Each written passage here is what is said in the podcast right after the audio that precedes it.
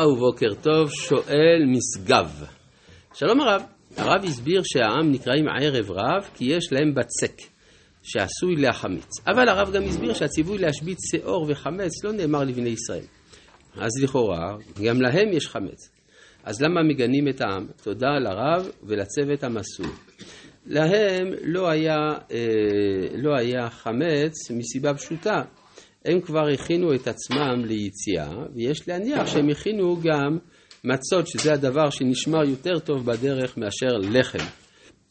אבל אה, גם זה, התורה יודעת מראש שה, שהחמץ הוא מגונה, ולכן היא אה, קוראת להם בשם ערב רב. שואל רוני, שלום לרב, הרב אמר שמניין החודשים מניסן בהתאם למועד יציאת מצרים מבטא את הגישה האופטימית ביהדות. אם כן, למה היום מתחיל בערב? אם משום שהגלות קודמת לגאולה, אז למה זה לא בא לידי ביטוי במניין החודשים? תודה. יש שתי אפשרויות איך להסתכל על הזמן, אפשר לראות את הזמן, את הערך של הזמן מצד התחלתו, ואפשר לראות את הערך של הזמן מצד אחריתו. אז אה, כשמדובר על שנה, שנה זה השפיטה הכללית של הזמן, ולכן אנחנו הולכים אחרי הראשית. כשמדובר על יחידה פרטית, אנחנו רואים על מה שאדם צופה בקרוב אליו, והוא צופה מקרוב אל היום, ש... אל, ה... אל האור שעתיד להגיע אליו. מה שאין כן בהיקף של שנה שלמה, שהוא שם לב בעיקר על התקופה ההתחלתית ולא על האחרית. ובכן, אנחנו ממשיכים בפרק י"ב, והגענו לפסוק ל"ז. ויסעו בני ישראל מרעמסס סוכותה כשש מאות אלף רגלי הגברים לבד מטף, וגם ערב רב עלה איתם וצאן ובקר מקנה כבד מאוד. עכשיו, יש לציין שלמה בונים דווקא את הגברים, רגלי הגברים? מסיבה פשוטה, מדובר פה בעם שיוצא למלחמת כיבוש. אז מונים את אלה שיכולים לשרת כחיילים. ולא את הנשים והטף שהם מחוץ ללוחמה. אה, ויופו את הבצק. אה? למה שלא יהיה להם צאן ובקר? כל הזמן מדברים על זה. מה? אפשר להבין מה זה להיות עבדים. כן, הרי לאורך כל הזמן מדובר על, אומרים, אנחנו לוקחים בצוננו ובבקרנו נלך. כן? אה, כלומר, להיות עבדים זה לא שאין להם רכוש כעבדים, הם היו אומה. הם היו אומה משועבדת, לא באופן פרטי כל אחד. יכול, בשעה שהוא בונה בתית, אז ברור שהוא צריך, אה, אז הוא משועבד לנוגס הנקודתי. אבל למשל, כשלא נותנים להם תבן, אז הם אה, נפ, נפ, נפ, נפוצים בכל ארץ מצרים, לקחת, לקושש את הקש לתבן. כלומר, הם לא בבית כלא, הם במצב של עבדות, של מחויבות למלך מצרים לתת, את ה... לתת אה, לבנים. גם לא כך ברור, לא נראה שמי שפרנס אותם, מי שהזין אותם, היו המצרים, הם היו מזינים את עצמם.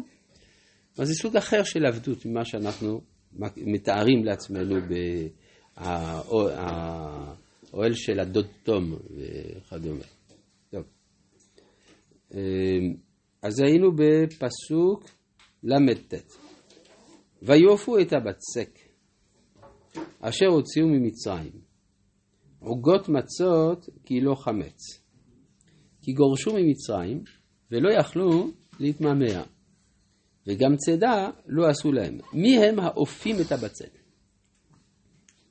אז אם אנחנו רואים את הפסוק הלפני זה, פסוק ל"ח, וגם ערב רב עלה איתם וצאן ובקר מפני כוונות, ויופו את הבצק, זה הערב רב. הם מגיעים למקום הנקרא סוכות, ושם הם מופיעים את הבצק. נשאלת השאלה, אה, למה זה לא החמיץ? מה זה עוגות מצות? כי לא חמץ. איך זה לא החמיץ?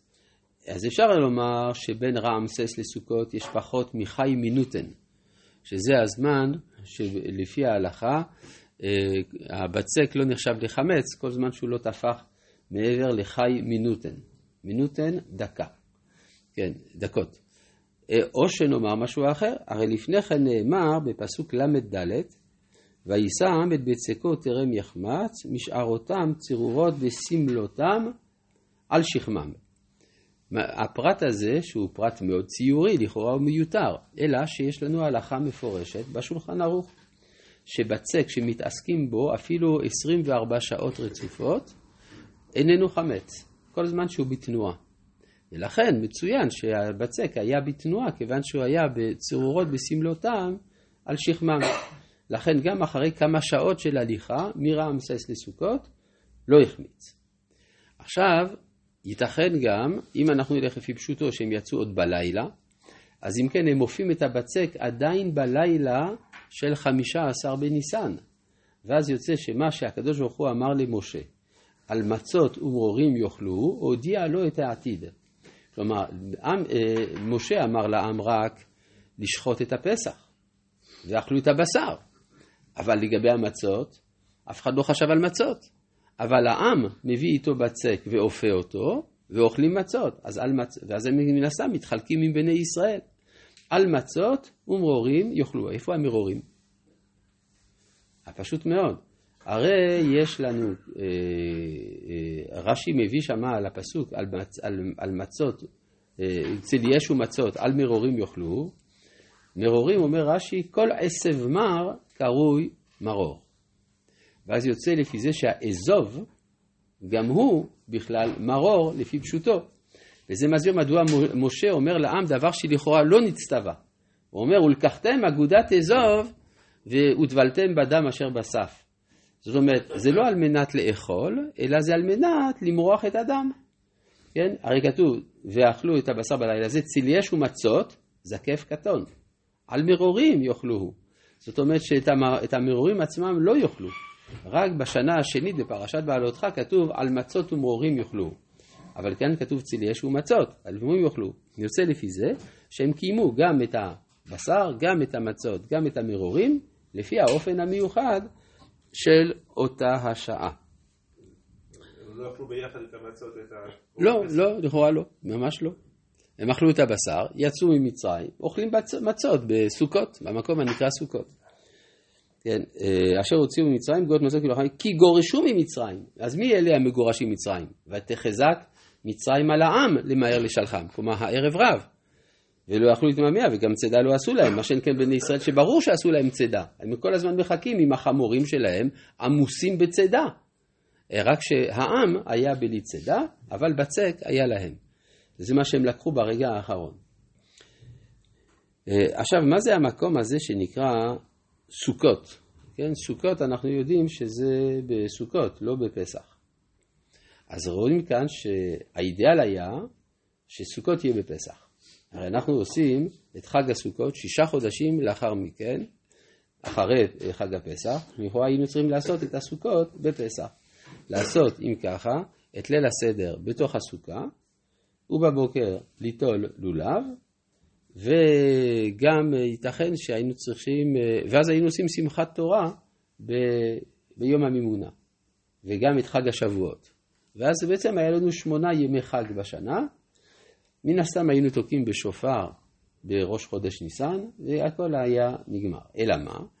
יש מה שנקרא טומאת מצרים. זאת אומרת שהעולם איננו מושלם. יש משהו שצריך להיטהר ממנו, ואז יוצא שיש, והטומאה הזאת מקורה בהפרש שיש בין ישראל לעמים. כלומר, כיוון שרק ערב רב עלה איתם ולא כל העולם כולו עלה איתם, אז יוצא שיש, שיציאת מצרים היא מאורע לא מושלם. כיוון שלא מושלם, אז הוא מתחלק לשני חלקים. אחד ששייך לעבר, שזה חג הפסח, המציין את יציאת ישראל, ואחד שמאוחר יותר לפי הקצב של אומות העולם, שזה חג הפסח של הסתיו, שזה חג הסוכות בשביל היציאה העתידית. ושיטת רבי אליעזר שאומר בניסן נגאלו ובתשרי עתידין להיגאל. מה זה בתשרי עתידין? בניסן נגאלו ישראל, בתשרי עתידים להיגאל האומות. זאת אומרת שיש איזשהו חיסרון, סוכות לא חל בפסח. אבל בעיקרון, וייסעו בני ישראל מרעמסס סוכותה, לשם הם צריכים להגיע. במציאות זה נדחה בשנים רבות, בגלל ההפרש בין שתי ההיסטוריות של ישראל והעמים.